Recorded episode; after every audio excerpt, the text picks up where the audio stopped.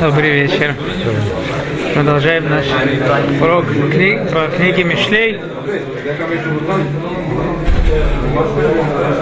Как мы сказали, это начало первой части, которая говорит про мудрость. И в самом начале царь Соломон подчеркивает, насколько важно сама мудрость и насколько важно приобрести мудрость.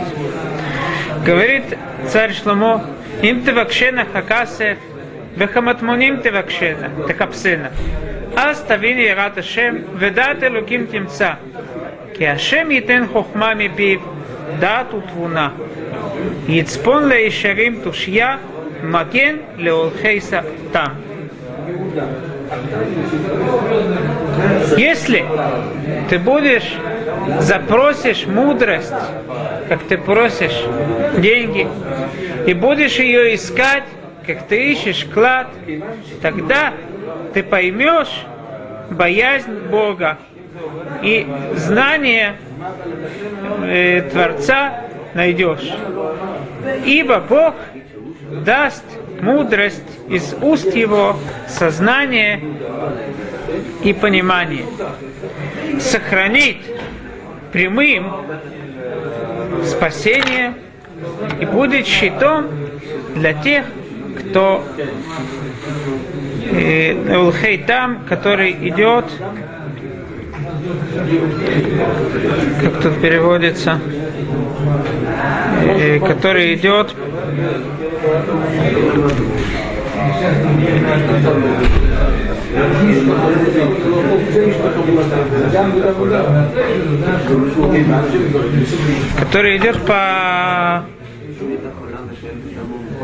по дорогам простым, скажем так, от слова там, тамим. Человек простой, который не ищет каких-то хитростей. Сегодня я хотел бы остановиться на этом посылке «Ицпон ла ишарим тушья, маген ла улхейтам».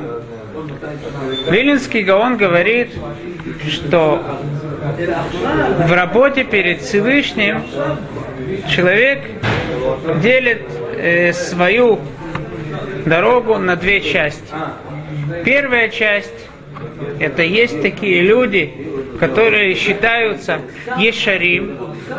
Прямая — это всегда, когда мы говорим о прямой, когда есть возможность скривиться, да, есть что-то справа, что-то слева, и между этими точками, между различными точками с различных сторон проходит прямая. Прямой человек — это тот человек, который не отходит ни направо и ни налево. Чтобы быть прямым, нам надо постоянно обдумывать свою дорогу. Обдумывать, как мы сделаем, чтобы мы не свернули ни направо и не свернули налево. Постоянно человек хочет идти по прямой дороге, он постоянно задумывается, как ему наиболее лучше идти по этой дороге. То есть, чтобы идти по прямому пути, это зависит от постоянного задумывания, когда человек постоянно рассчитывает свои дороги. Это тот человек, который идет по прямой дороге. Тому человеку, который идет по прямой дороге, Всевышний дает помощь. Это называется тушья. Но есть и второй путь. Это люди, которые идут по простой дороге. Это простые люди. Там маген леулхей там. Там — это простак. Тот человек, который не понимает хитростей, который не знает какие-то возможности окружить, возможности что-то изогнуть. Это называется там. В работе перед Всевышним Надо, чтобы были две вещи. С одной стороны, чтобы у человека была армимут, у него была хитрость, а с другой стороны важно, чтобы он был простой человек. Он был простак. Как может быть человек? Противоречие? Как? Правильно. Но где мы видим, что это так было? У кого мы это видим? Это мы видим у Иакова Вина. Иаков, относительно него сказано, Иштам Юшеву Алим. Он был простак, который сидел в шатрах Торы и изучал Тору. Не умел врать. Но с другой стороны, когда он встречается с Лаваном, с Исавом, мы видим, что у него получается и говорит неправду. И это сам Иаков подчеркнул, говоря с Рахель и Леа. Говорит Гемара в трактате Мегила, что Леа сказала, и Рахель сказала Иакову, ты не сможешь на мне пожениться первой. Почему? Потому что мой отец, он большой врун, и он тебя обманет. Говорит Иаков, ахива не барамаут, я тоже умею обманывать. Спрашивает Рахель, можно ли праведникам врать? Говорит Иаков, да. Откуда мы это знаем, что можно праведникам обманывать? Им потоль титпаталь, им тамам титамам.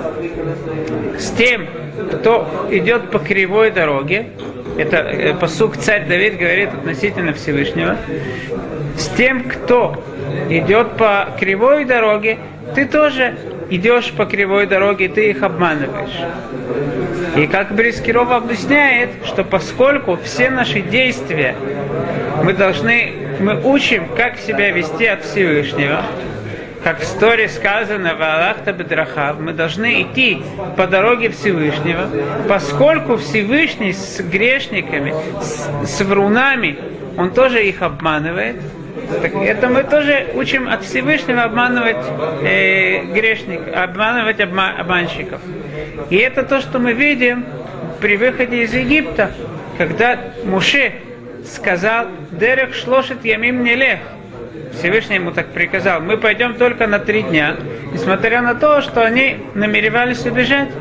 Почему он не сказал правду? Потому что все порабощение в Египте, оно началось с вранья. И когда человек врун, его тоже надо обмануть. Как это понять? Почему вруна надо обмануть? Ответ на это простой. Потому что, как мы видим из псука, им потоль титпаталь, с кривым иди криво. Если бы мы продолжили с кривым идти по той линии, по которой он идет, мы бы с ним были сами по себе прямы, мы не могли бы эту ложь, эту кривоту исправить. Чтобы ее исправить, надо тоже врать, надо вести в другую сторону. И тем самым мы сможем это исправить. Это то, что относится к врунам. Но то, что относится к прямым людям, мы должны быть с ними тоже прямы. Поэтому есть возможность сочетать эти две вещи. С одной стороны быть простаком, а с другой стороны быть вруном. Тот, кто не врун, с обычными людьми мы должны быть прямы. Но если кто-то нас хочет обмануть, то только тогда нам необходимо пользоваться этим качеством, тоже его обмануть. Иаков поступил нехорошо, когда он все-таки обманул отца. Он не отца обманул, он обманул Исава. Поскольку Исав, он обманул отца, показав ему, что он праведник. Теперь Иаков должен был обмануть не отца, он должен был обмануть Исава. То есть то, что Исав свой обман внес в голову его отца, это надо было нам избежать, это надо было Якову избежать. Выходит, что Яков не обманул отца, он обманул Исава своим действием. Итак, говорится в псуке: Адам убейма айтима. Я был Всевышний с тобой, как человек и как животное. Говорят мудрецы в трактате Хулин, что это имеется в виду люди, арумим бедат, хитрые в своем сознании, как Адам Решон, умисимим ацмам кибейма. Но по отношению ко Всевышнему они идут ставить себя как животное, в которое нету другой дороги. Мы как-то упоминали о том, что хитрые — это понимающие, что такое арум. Виленский Гаон говорит арум мим бедат. Арум — это хитрый. Виленский Гаон объясняет, что арум — это либо хитрый кого-то обмануть, либо хитрый — это тот человек, который понимает хитрость другого. Это был Адам Решон, то есть который мог по своему сознанию понять всякие хитрости. Смея был хитрее, и первый человек должен был его, поскольку первый человек, он мог, с него требуется то, что он послушался змея, значит, он мог его понять, его хитрость. Из этого мы видим, что если бы он мог не послушать змея, да? Он послушался его. Неважно. Он эту хитрость принял. Это значит, что первый человек, у него был очень хитрый. Если он мог понять хитрость самого хитрого змея, самого хитрого животного, это значит, что он был очень хитрый. Он мог понять хитрость. Поэтому, когда речь идет о заповедях Всевышнего, то мы должны чувствовать себя там простак. Но когда, поскольку у нас мы иногда сталкиваемся с Ецер ха-ра, который нас пытается обмануть, то Ецер ха-ра, для него, относительно него, мы должны пользоваться этой хитростью и постоянно вести его на прямую дорогу. Это то, что тут сказано. Две дороги тут упоминаются. Ецпон ла ишарим тушья. Прямые, те, которые борются с Ецер ха-ра, для них им Всевышний даст тушья, спасение, поскольку человек, который находится в постоянных задумках и в постоянных перипетиях с теми, кто его хочет обмануть, ему надо спасение. Он, несмотря на то, что если он постоянно будет задумываться над своими дорогами, он не упадет, но стоит ли ему что-то упустить, он может упасть. Для этого человека ему надо спасение. Тушья. Но тот, кто по-простому ведет себя по отношению к Всевышнему, тому, говорит Виленский Гаон, в принципе ничего не надо. Что ему надо? Ему надо маген. Ему надо щит, чтобы до него ничего не дошло. Откуда же берется этот миму? Откуда же берется, может человек исчерпать простовство, быть простаком по отношению ко Всевышнему?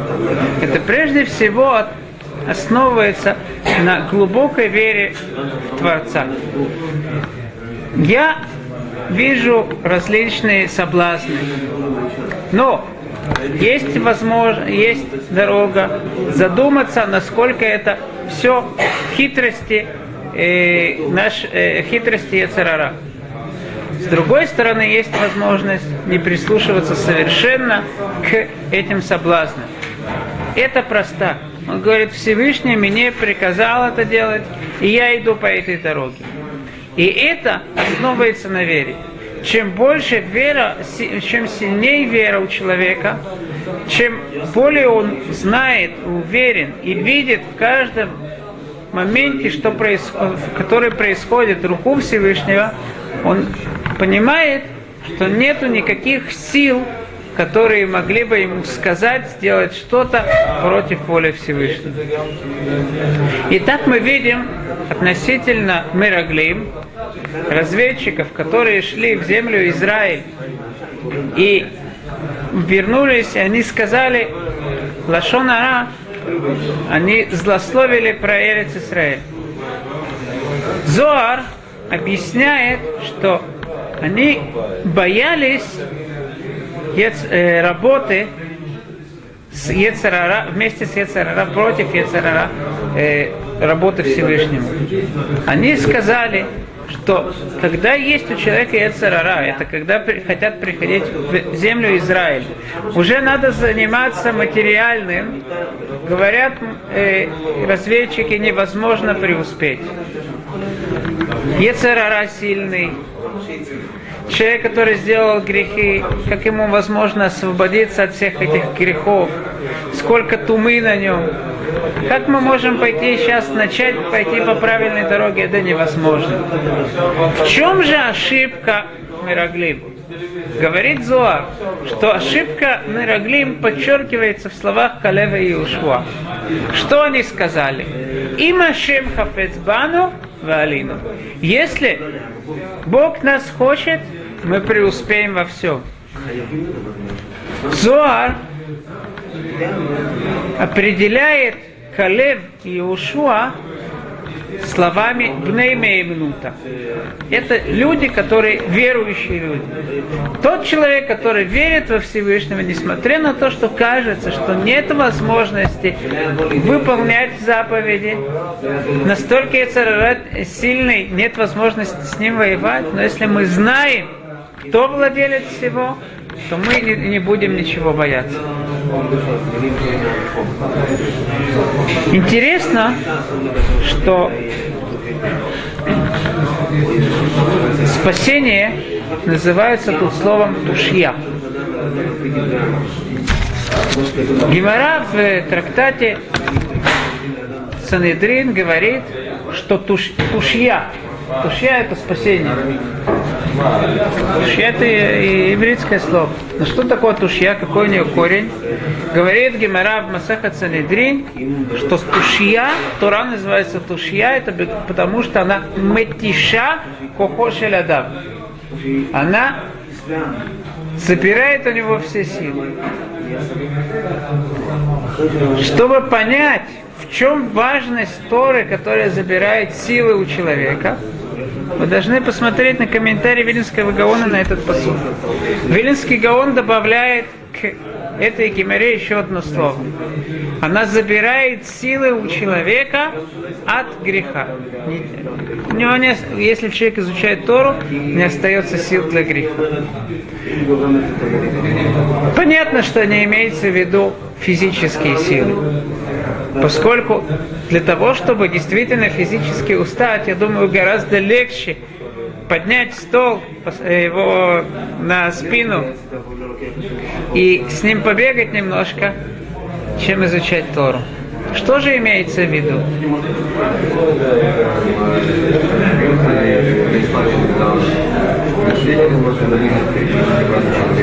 То есть, да, забирает силы и физические тоже.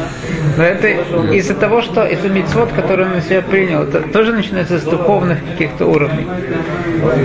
Он даже еще не изучал тогда Тору. Но вы, Рафаэль, вы говорите очень хорошо. Да. Так понятно, что не имеется в виду физические силы. Какие же силы имеются в виду? В Торе сказано: «Вешахахта эт Ашем элокеха ашер натан леха коах лаасот эт ахайль азе». Остерегайся, чтобы ты не забыл Всевышнего Бога твоего, который дал тебе силы сделать, преуспеть во всем. Ункилос объясняет, переводит, то есть Ункилос, его перевод, это значит, что он считает, что это то, что сказано в Торе, это не какие-то дополнительные комментарии. Он и переводит это, который тебе дал совет как сделать бизнес. Лемикненикс, какие, что купить, и тем самым ты смог обогатеть. Мы видим, что коах, сила, это называется совет. То есть, настоящая сила, это именно в разуме. Тем самым мы можем понять, почему именно Тора, она считается тем, что забирает силу у человека. Поскольку изучение Торы – это единственная заповедь, которая связана не только с самими мыслями. Есть различные заповеди, связанные с мыслями. Но это заповедь постоянно задумываться о каких-то вещах, вникать в них. Это заповедь, которая обязывает нас трудиться своим умом. И когда наш ум трудится, он относится, смотрит на каждые вещи с точки зрения, как Всевышний их видит, что в Торе сказано относительно этих вещей, так тем самым каждая вещь, которая будет перед нами, мы ее увидим только со стороны Ецер ха-ра, со стороны, с которой, как Всевышний видит эти вещи, как Всевышний хочет, что Всевышний хочет, чтобы мы видели в этих вещах. Поэтому у Торы есть особая сила. Она митиша кхошель адам мина авира. Она забирает силы от греха. Если мы к каждой вещи будем подходить с той точки зрения, которую нам дает Тора, это нам даст силы победить Ецер ха-ра.